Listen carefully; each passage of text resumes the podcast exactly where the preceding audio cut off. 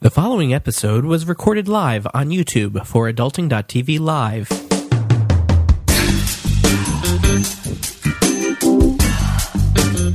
Welcome to Adulting, podcast where we want to adult every day. Download episodes at adulting.tv.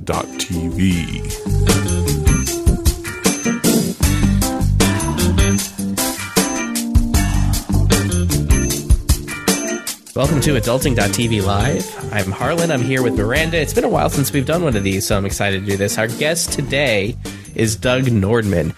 How you doing, Doug? Doing great. It's uh, good to see you guys. It's good to see you too. Can you tell us a little bit about you? Yeah, I, uh, I've been financially independent uh, with my spouse since the late 1990s. Uh, I did uh, 20 years in the U.S. Navy submarine force. And then uh, after we reached financial independence, I retired from active duty in 2002. Uh, my wife is a Navy reservist, and uh, she retired a little bit later on. We've I've been retired for 15 years, and uh, we've lived in Hawaii since 1989. Uh, financial independence has been very good for us. So, what is financial independence? Well, for us, it just means having enough money to live your life the way you want to live your life. You don't need to work for cash to pay the bills. You've got enough investments. In my case, uh, military retiree from active duty, I've got a pension that's being paid right now. And so I've got some steady income coming in every month that takes care of the mortgage and buys the groceries. And of course, we're living off of our savings, our investments for the rest of our expenses. So, how did you get to this point then? I mean, you're talking about your saving, you're living off of your savings, your investments, as well as your pension. So, how did you get to this point where you feel confident that your investments are going to provide enough for you to live off of? Well, confidence is something that you can't always be 100% sure, but uh, we had a high savings rate for most of the time that we were on active duty in the Navy. And by high savings rate, I mean if you save 40% of all your gross income for 15 to 20 years, you'll reach financial independence. Uh, of course, if you have a higher savings rate, it takes less time. A lower savings rate, well, you'll be you'll be working longer. And when we reached financial independence, I was very close to retirement from active duty, so I stuck on active duty for a couple more years and then retired. When you retire and declare your, your financial independence, you're figuring out how you want to spend your money, uh, probably for the rest of your life. And a couple of interpretations of that. I use the uh, 4% safe withdrawal rate. Uh, that's the academic study that says that if you start out with a portfolio and withdraw 4% of it every year, you can probably raise that uh, with inflation for every year after that. And you're probably pretty confident it's going to last for 30 years. That's what all the computer simulations say. Human beings, of course, are a little different. We don't spend like computers and we don't religiously raise our spending every year for inflation. So by spending a little less during a bear market and by having a little extra cash and for expenses in case there is a bear market, uh, our first 10 years we were a little more conservative than the 4% SWR. And now that I've been retired for 15 years, uh, our portfolio has grown big enough now that we're almost bulletproof. Uh, our withdrawal rate these days is two to three percent after after 15 years. And and now that it's that low, the longevity of the portfolio, the survival rate goes way out there, 50, 60 years. Probably going to be longer than I last. So I'm not worried about that anymore. But awesome. to financial independence right at the start, they are a little concerned. Yeah. So now you talk about, you know, being ready for a bear market and, you know, you say, you know, you reached financial independence in the 90s. So I'm assuming that your financial independence survived the 2000 crash and of course the 2008 crash. And so, uh, what are some of the things? I mean, you talked about having that lower, withdrawal rate, but what sort of lifestyle? Because uh, you did, you talked about, hey, you know, you're setting your spending for the rest of your life if you're going to retire early. So, what are some of the things that you had to do with your lifestyle to sort of account for that and make sure that you remain financially independent rather than having to maybe go back to work? Well, for the, the first few years, I retired in June of 2002. So the market bottomed in that recession on October of 2002. So here we were, two newbie, financially independent people, not sure we ever wanted to work again. And the first thing that happens is it makes it look as if we're not going to survive. And there were some tense discussions in October. Uh, two things that we learned to do when we retired in 2002. One thing we had done uh, accidentally was to have a, a couple of years of expenses in cash. And by that, I mean that we had forecast our spending in retirement, and we figured out at the time we needed about $40,000 a year. and we happened to have about $80,000 in CDs and money markets so that we could continue to spend that. We didn't have to spend any of the money from our investment portfolio. We would spend it from the cash first. And that gives you two years to survive a bear market. And we thought, well, this works pretty well. Let's try this for a while. And when we got to the Great Recession in 2008, again, uh, we had some pretty tense discussions in early 2009.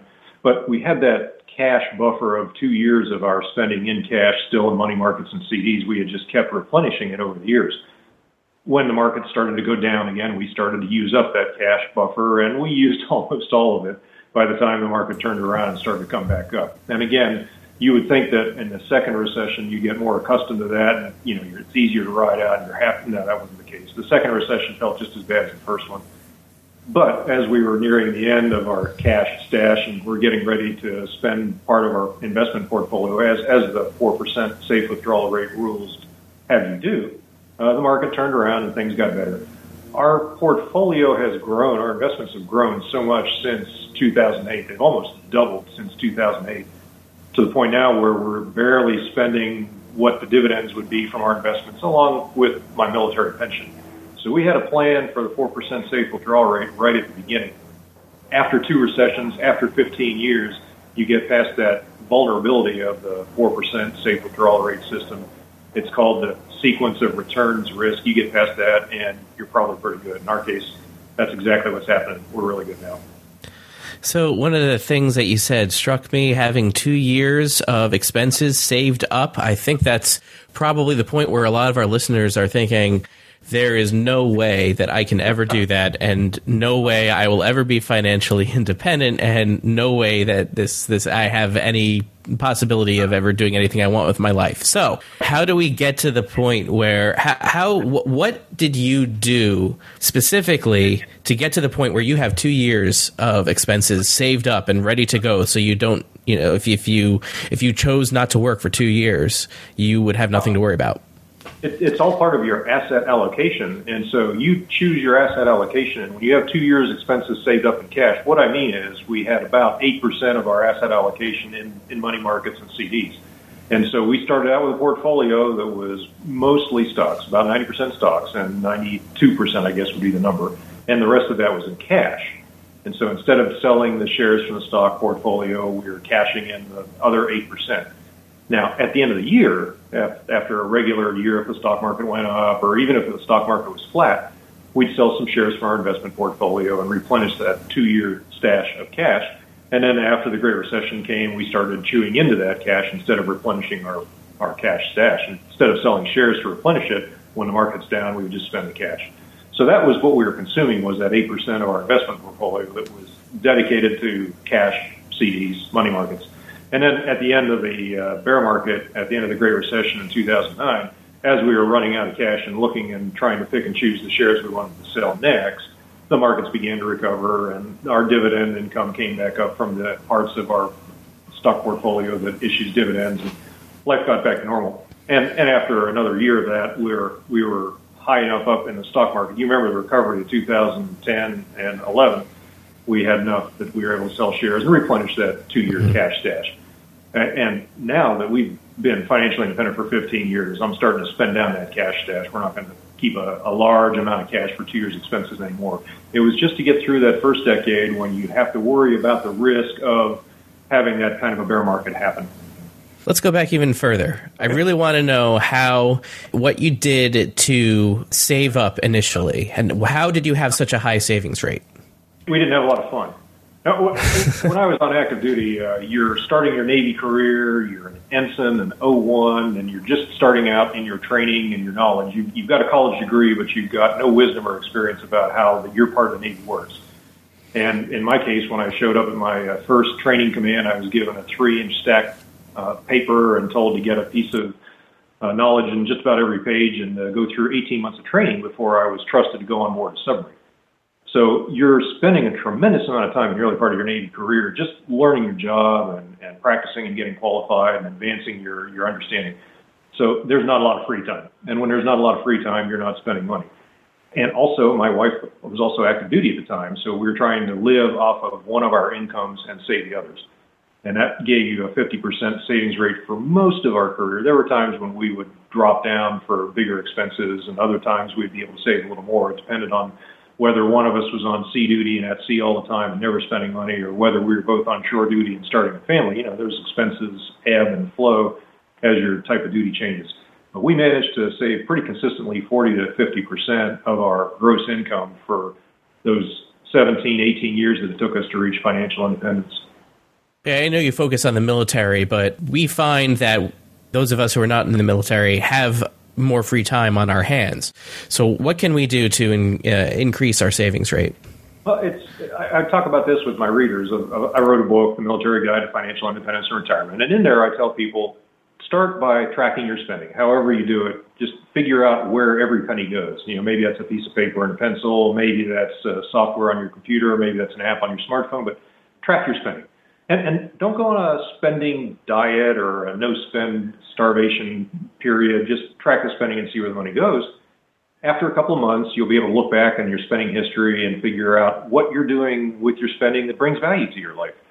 And if you decide that you're spending money appropriately and that's what you're going to be for your expenses, well, maybe you need more income to raise your savings rate. But almost every time that somebody tracks their spending and looks at their their expenses, after a couple of months of that, they look back and say, "Wow, I'm I'm wasting my money on," and, it's whatever category they feel is waste. Maybe they feel like they're spending too much money on rent or on car payments or on alcohol or on dining out or entertainment, whatever it might be. Uh, I know some people will say, "Well, I'm not going to spend money on travel because that brings me no value." Meanwhile, there are other people who say, "Well, I'm going to save everything I can to go on travel." After that couple of months of reviewing your expenses, you'll figure out what's important to you you'll cut out the waste. And not only will you cut out the waste, but the stuff that you're going to spend your money on, you're going to be willing to work for that. That that tells you that it's valuable to you. If you're willing to continue working for that expense to be able to support that that hobby or that activity, then you know you're not wasting that money. You know that brings value to your life. And so at some point you've trimmed your expenses and cut back and gotten very frugal and you're very good at, at saving money and maybe your savings rate is getting higher. After that, you can't cut back more than you've already cut back by being frugal. So you end up having to figure out how to raise your income. Uh, and again, my background is military, so you know if you go on with this for three or four years, by that point you've gotten a couple of pay raises and maybe you've gotten a couple of promotions and you're getting more money and life is good. And if you can continue to live like that poor college student or live one pay raise below your current earnings, then that'll help you raise your savings rate. Uh, one of the catchphrases that we always see around the military is save 1% more every year. Just keep raising your saving rate every year. And pretty, pretty soon people get into it and start raising their savings rate even more. I mean, they might start out at 10 or 15%, but we all get competitive about things like that when we're enjoying being frugal and saving and investing. And so you eventually try to get as high a savings rate as you can. What are some of the things that you wanted to save for? What was important to you and and really uh, inspired the uh, the high savings rate? No, for us, it was being more in control of our time. I, the, really, the biggest issue was having more control over our lives and more control over our time and not working 50, 60, sometimes 70 hour weeks in the military and being able to travel more if we wanted to or being able to live our lives the way we wanted to. So that was one goal is to have money for this, this concept of retirement. And early on, we didn't have any clue. This was us saving in the 1980s, and uh, retirement was some vague horizon finish line that you would reach in your 50s or 60s. And then we started a family and we wanted to buy a house. And so you're saving for those. Now, we all know today that you can raise kids very frugally, and just having a baby doesn't mean that you're going to go bankrupt over the expenses of having a family. But we also were saving for a house and trying to save money for a down payment. And as we kept doing this, as we kept that high savings rate going, we began to see our portfolio grow, and we started doing the math on how much our savings would grow, how much our investments would grow. And then we read the book, Your Money or Your Life, and that puts it all into perspective, right? Uh, I was there in 1993 when that book hit the bookstores and was reading it for the first time then. And at that point, we realized that what we really wanted was we wanted our life energy back. We had we had enough money to live. We could continue working for more money, but what we really wanted is to have our lives back and have control over our time. Where are you right now? It's a great question to ask him. Where's my head at? I'm living on Oahu, in central Oahu, and uh, we've lived in Hawaii since 1989. The Navy sent us here, and it turned out to be a very good home port for submariners. but by the time we got here, we had lived all over the world and courtesy of the Navy. And when we got to Hawaii, we recognized we had a pretty good deal here. Yeah, I was going to ask as well. What are some of the places that you have been able to see, or experiences that you've been able to have because of your experience in the Navy? Oh, the, the things we did in the Navy, literally, I mean, you've heard the phrase join the Navy, see the world. And for my first duty station, I uh, had to go up and down the East Coast for the basic training. And then when I went to my first submarine, we were in Charleston, South Carolina. It used to have a Navy base back in the 1980s and we would use a submarine out of a place in Scotland known as Holy Loch. Again, this was back in the 1980s, and that shut down in the early 90s. But I would travel to Scotland every three months to be on a submarine. We'd spend a month in port getting ready to go to sea, and then we'd spend 90 days at sea. Meanwhile, my spouse, on her active duty, her first duty station was in Rota, Spain, and her second active duty station was in Lajes in the Azores Islands. And so by the time we finished our tours, the next place the Navy sent us was out to California, uh, into the Monterey Bay, literally to Monterey. The Navy has a naval postgraduate school there. And that was that was the best duty station ever. I, I lived in fear that every day the Navy would find out what I was doing and order me to go back to sea duty again. And one day it happened. And we ended up in Hawaii. And doing that tour in Hawaii was great. Uh, we finished that tour, and then we asked, we were asked to go to San Diego for our, our follow-on tour. So we saw San Diego. And it seemed like every time that we traveled to Hawaii when we were in San Diego, every time the plane landed in Hawaii, it felt more like coming home than when the plane landed in San Diego. And that was a clue. Um, but when I was on the submarine home ported out of uh, Pearl Harbor, of course, we went all over the Pacific Japan, the Philippines, Guam, all those rim countries in the Pacific. And I had also seen some of the West Coast, Bangor, Washington, and uh, Vancouver, and uh, a little place called Esquimalt you travel around all those places, and for us, it was cold weather. We like the weather here a lot better than the weather we grew up in in the East Coast. I, I, I if I remember right, you're near Philadelphia. Yeah, that's right. Is that right? So uh, okay. I uh, I joined the Navy because of the weather in Pittsburgh, and then I ended up living in Hawaii because the weather's so nice. so, how, how did some of those experiences in, in those countries kind of inform the way you approach life today? Oh, we, we still enjoy traveling. In fact, our daughter grew up with our stories of the Navy and decided that she could get an ROTC scholarship, and she did. Now she's in the Navy herself, and she's serving back her five years of active duty. And we were wondering where she was going to go. We had told her that if you're in the Navy, you should go overseas, and her choices were Yokosuka, Japan, or Rota, Spain.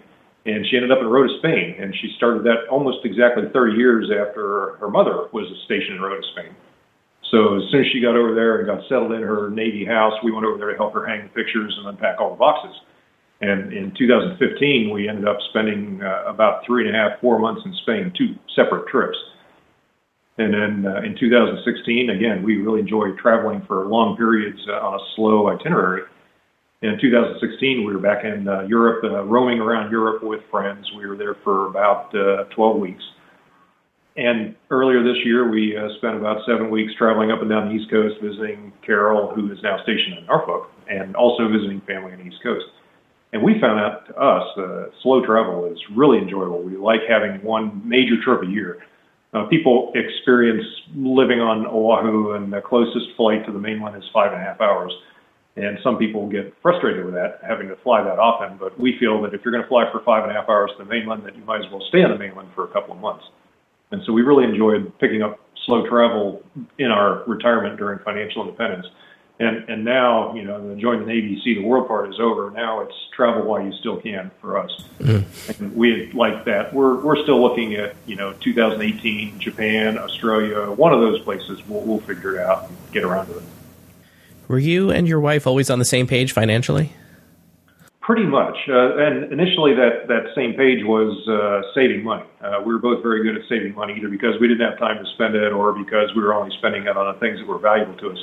When uh, when I met my wife in college, she was always a little smarter than, with investments than I was. And when we got married, I really got my education in investing from her. I before that, I'd become very good at saving, but I hadn't figured out anything about asset allocation or where to invest your money and what kind of ex- returns and expenses you should expect. Uh, she had that experience from growing up with her family and being shown that by her parents, and so she uh, started me on a tutorial, and I just started you know, chewing up the, the magazines and investment information that was available back in the 1980s.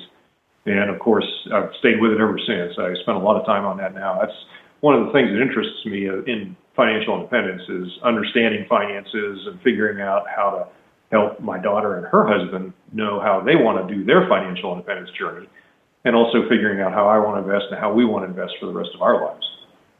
What's more fun for you, figuring out investments uh, for yourself and for other people, or surfing? Oh, no question. Priorities. Surfing. and, and, I'll get back to you. No, typically what happens is I have somebody who is on Oahu or somebody visiting Oahu and they want to meet up. And sure, we can get together for a cup of coffee, but I'd rather get together at White Plains Beach and go surfing.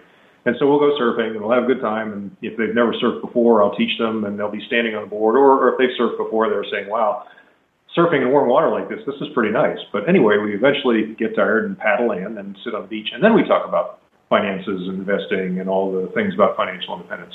So I get to do both at the roughly the same time, you know, roughly the same afternoon, and I enjoy that. But if I only had one choice, I'd, I'd go surfing first. Well, and I was going to kind of wanted to ask too, though. Harlan as well, since Harlan's kind of financially independent, and I'm not. So Harlan started earlier than you, Miranda. It's okay. I know, right? No. well, I just, um, you know, because this is actually probably for both of you. I mean, I, I know Doug just surfs all day and that's what he does, but, but I mean, how do you fill up the time? Because sometimes I'm like, what would I do if I was financially independent? How would I fill up the time? Uh, you know, so so how do you decide what you're going to do? Because you know, uh, most of us whatever we do, you know, we talk about, oh, well, maybe we'll just do nothing all day, but most of us really don't want to do nothing all day. Well, I'll start with the advice. If you're going to be financially independent and you're going to quit going to work and having people entertain you in the office environment, you have to become responsible for your own entertainment. You have to figure out the answer. The question is, what are you going to do all day? And the answer is whatever you want. Every night is Friday night. Every day is Saturday. Those are all the kinds of slogans you hear, and they really don't help you figure out what you're going to do every day. But the way I've designed my life, when I was at the point where I was getting ready to retire, people would ask me, "Hey, are you going to retire or are you going to get a job?" And what you can't possibly surf all day, can you? And uh, literally, on the very first day of my retirement, on the first of June, we went down to White Plains Beach and paid a lifeguard five dollars each to get surfing lessons. And that's the first time in my life I'd ever surfed, and that's when I found out that I really enjoyed this and started becoming a diehard surfer. And, and that was 15 years ago the other thing about what are you going to do all day is you pursue your interests. And, and in my case, I tend to wake up a little early. You know, I tend to be the person who's uh, bright-eyed and bushy-tailed at five or six in the morning. And so when I'm up and everybody else in the house is still asleep, I'm usually writing, and I enjoy writing something, either uh, answering an email from a reader or a blog post or working on the next book. Uh, I, I can't stop writing. I just lack focus. And so uh, writing isn't necessarily productive, but I will write for half an hour, an hour every morning. I, once I get that out of the way, I feel like I can go play all day and enjoy myself.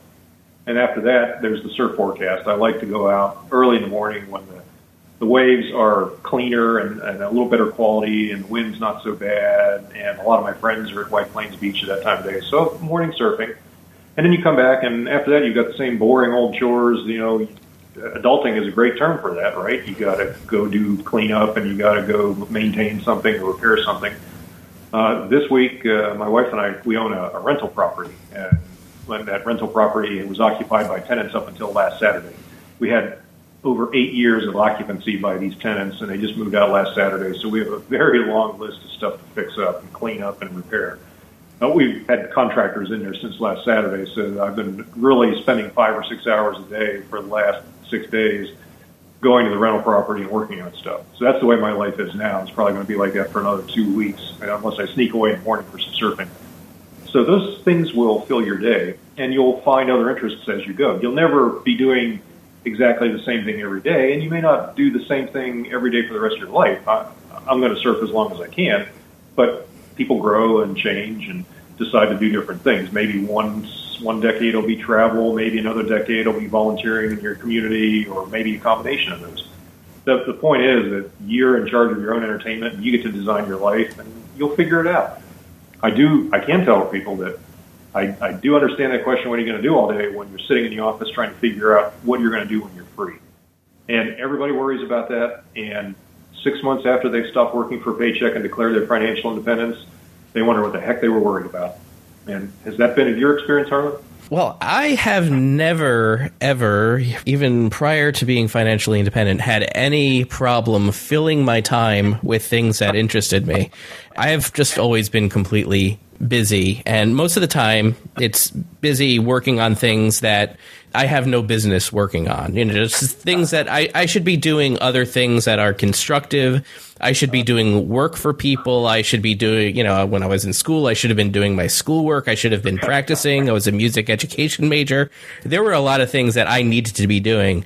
And I tended to, yeah, fill my time doing that, but also any spare time. There, there was no such thing as spare time. I just, I just had to do things. I had to, whether it was expressing myself through writing or whether it was just uh, building things online. I, I just always always had a project and many projects. So for me, when I found myself in a position to stop needing to, you know, I, I no longer needed to work for money. It was just, Right. all right, now I can really do all of these projects. And it's, I'm starting to question my life choices. I would like to now fill my life with other things that the things that I have committed myself to prevent me from doing. Uh, but uh, you know, it's it's all eventually going to work itself out, and I'm I'm not too terribly concerned about it. Uh, you know, there there are things I'd like to do more of, more travel, more spending time with family and loved ones, and I would really like to get to that point. And you know, these it's it's all based on the choices I've made, and I'm still okay with it. But I know that I will have opportunities to shift as I want, as I feel like I want to shift. Uh, so I haven't done a lot of the things that some of the um, other financially independent people I know. You know, the first thing they did was they went off on a big vacation or something like that, and I still haven't done that. I haven't gotten to that point yet. Maybe, maybe I will after I am done with a few projects, but it's still on my list. And uh, yeah, I mean, I've just been enjoying having the ability to choose uh, the things that I work on. Although I'm sometimes uh, second guessing some of those choices. but you get to redesign it all the time. Yes, it's every day. You know, I wake up and I decide, well, these are the things that I've committed to. These are the things I'm going to do. These are the things I want to do in addition to that, and I just find a way to make it work. Miranda, I find when I go to FinCon that I get really swept up in the excitement and the camaraderie and the group environment, and I end up accepting the offer to do a guest post or a podcast or a video for about 12 different people while I'm at FinCon. And so the worst part of my year is that first month after FinCon where I wake up with a hangover and say, what did I sign up for? you can still, even if you're experienced at managing your own time, I've got 15 years of that now, you can still suck at it. You can still uh, overcommit. Yeah, the dangerous piece is definitely getting together with with a bunch of people who are also fully in charge of their lives because you start brainstorming about all these things you want to do together and and and how you can work together or how you can do something fun. And all of that happens at what at that one time a year. And then the months after that are filtering everything through and seeing what sticks. And most things don't stick anyway so. And then it's time to look forward to next year's meeting yes. Yeah, so so that's good. That's given me some really good ideas for that day when I reach financial independence if it comes. Well, I'll, I'll point out too that when we when we declared our financial independence or retired, we're still parents, and our right. daughter was in school, and then there was high school, and then there was the college search, and even even when she left for college, you know, we kind of thought that was our emancipation and our empty nesting, but we tended to plan our lives still around the college schedule. You know, we'd make sure we were home for Christmas break mm-hmm. or summer break, and we'd go to family's weekend in September or whatever. And and it wasn't really until she graduated from college and we all waved goodbye as she drove off to her first duty station. That's when it really hit us that we really were free to go and live our lives and be grown-ups. And and she hasn't been home in Oahu here. She hasn't been back to Hawaii for three and a half years. Now she's going to go fix that later on, like uh, November, December this year. But it'll be the first time she's been back since college. That's awesome. Yeah. One of the things though I found is, you know, even though I don't meet that definition of financial independence, I do like that I work from home, so I kind of get to set my own schedule. Um, my son and I just came back from a trip to Europe, and you know where we were able to do that. So I think that there are some different ways that you can kind of organize your life and, and kind of do what you love, even if you're not completely financially independent. I know I know two families that uh, travel with you know kids in diapers and, and baby carriers, and they're all over Europe and the rest of the world. And I know another family uh, they've declared their financial independence, but they've got three kids in, in school still. So they did spend the summer you know wandering around Europe and had a really good time. But now it's time to get back home and get back to school. Okay, you said declare financial independence. What does it mean to declare financial independence? How is that different than just being financially independent? Well, you'll, you'll be sitting in your cubicle one day, and the heavens will open up above you, and the lights will shine, and the trumpets will sound. But what happens is you come home one day from uh, what you've heard is a good day in the stock market, and you sit down and you check your portfolio, and you go, "Holy cow! Look at what we've got!" And and the tripwire is when you expect that your expenses are going to be a certain amount of money, and you have 25 times the portfolio as your expenses. Once you reach that 25 times your expenses in your assets, that's the tripwire for the 4% safe withdrawal rate and for your financial independence. And, and from there, you're going to start your retirement spending, your financial independence lifestyle. And, and the first thing everybody does in financial independence is go and do a, a completely thorough scrub of all their expenses. They start all over again and start from zero and figure out their real retirement expenses because they're not going to work anymore. So even though you reach 25 times, you don't stomp into the boss's office and quit the next day. Some people feel like they need to work for a higher cushion. Maybe they want to have a bigger portfolio. Maybe they want to live off of a 3% dividend on their portfolio in the stocks. Uh, I've known people who invest in the total stock market and want to have a 2% withdrawal rate, which is pretty much bulletproof uh, of anything uh, less than a meteor strike. Uh, some people will get to 25 times their expenses and cut back on work. You know, start going part time, maybe two, three days a week, maybe only one day a week and keep that pace going until eventually they just stop showing up for work. So 25 times your expenses in assets is a great tripwire, but then you have to figure out how you want to live your life, what you want to do with that, how you want to draw down your time and your, your habits and start your financial independence. In my case, in the case of the military, if you retire from the military, you really have no choice. You get told that on the first of the month, whatever the month is, you've got orders that say you consider yourself retired. So you have to stop showing up for work. But you might pursue your interests and start a bridge career. You might find another job or volunteering or even paid employment. And so uh, it gives you the freedom and the choices and the chances to do, do the things you want to do and design your life. But it doesn't mean that you're never, ever again allowed to ever earn another dollar for the rest of your life. And, and we see that a lot on uh, forums and websites and discussion boards where people argue about whether you're really financially independent if you feel like you have to go earn money. Uh, the answer is if you reach that tripwire, then you can design a life that is probably going to have your finances last longer than your longevity. How long do you think it should take somebody to become financially independent once they decide that that's something that they want to do? I've seen people do it as little as five years. Uh, Jacob Lund Fisker of Extreme Early Retirement, and emphasis on the word extreme there.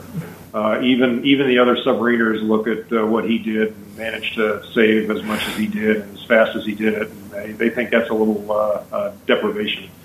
Other people will be quite content to uh, work and continue working until they reach their 50s or 60s, just strictly because they enjoy working or because they find the work challenging and fulfilling. And if if you find that going to an office and and doing the work you do and taking care of people or working on a mission or a goal and that's challenging and fulfilling and, and give you money for it, well, that's what you should keep doing as long as it's challenging and fulfilling.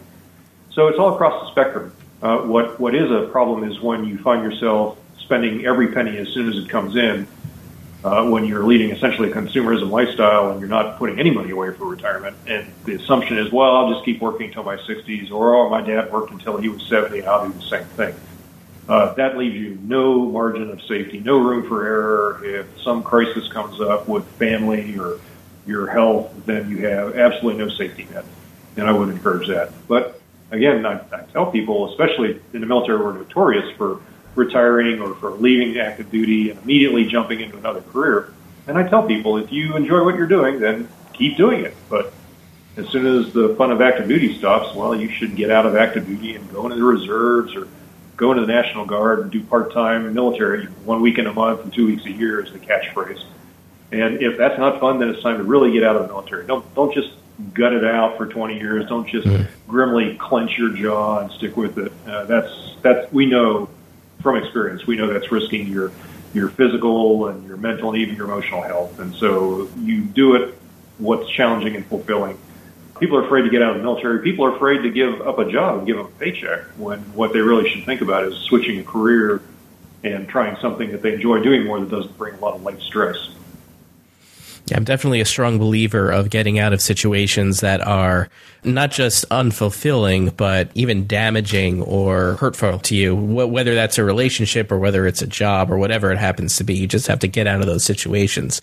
They say, you know, you've committed to something, you should stick it out. But really, if your mental health is being affected by it, and, and certainly your finances are being affected by it, and get out of it. And uh, sometimes it took me too long to make that decision for myself. Um, there's, but there's a very fine line between persistence and stubbornness. And, uh, yeah, many times, yes.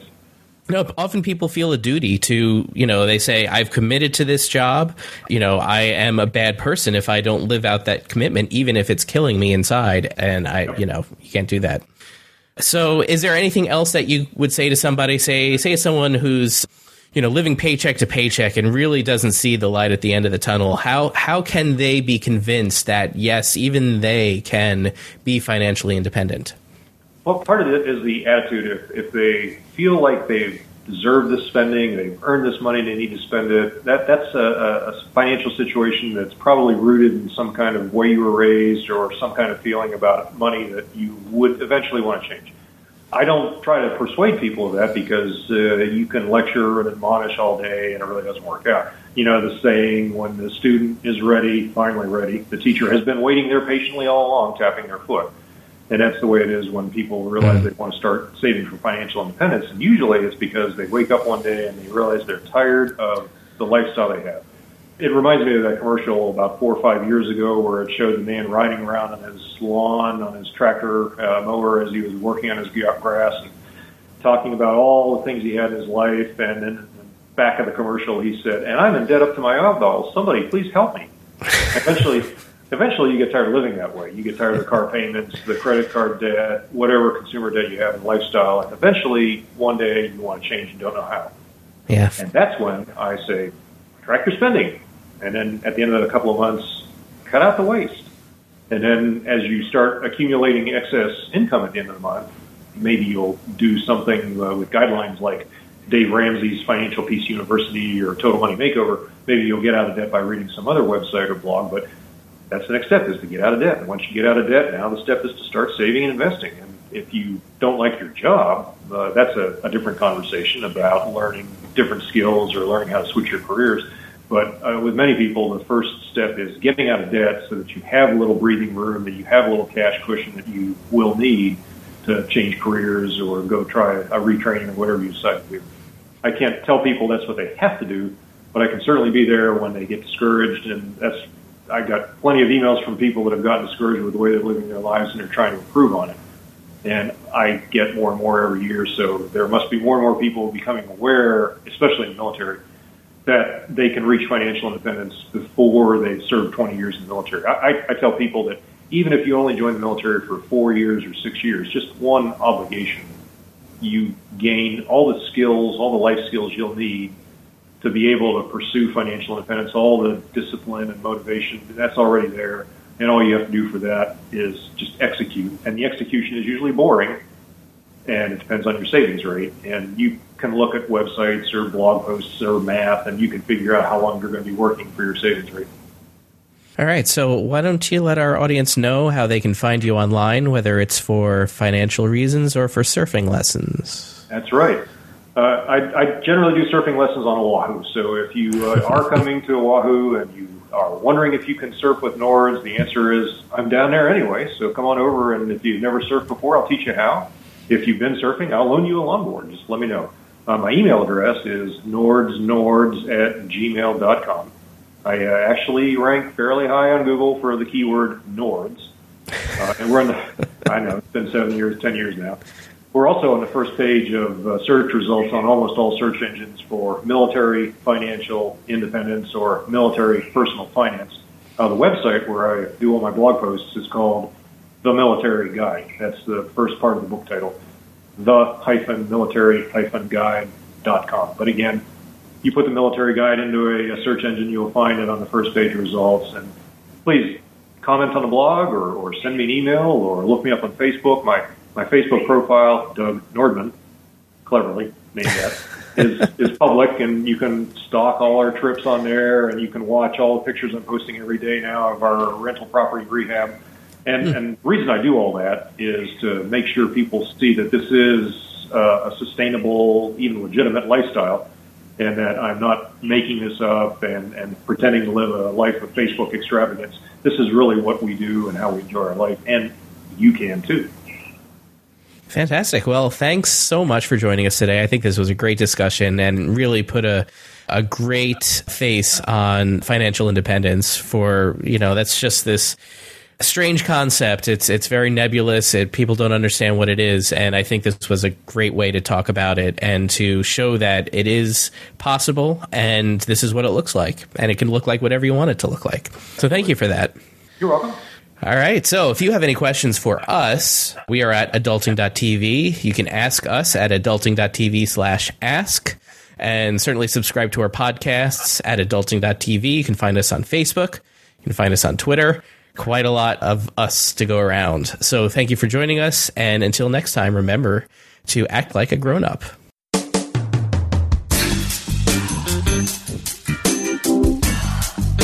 Thank you for listening to Adulting. Find resources for this episode or download other episodes at adulting.tv.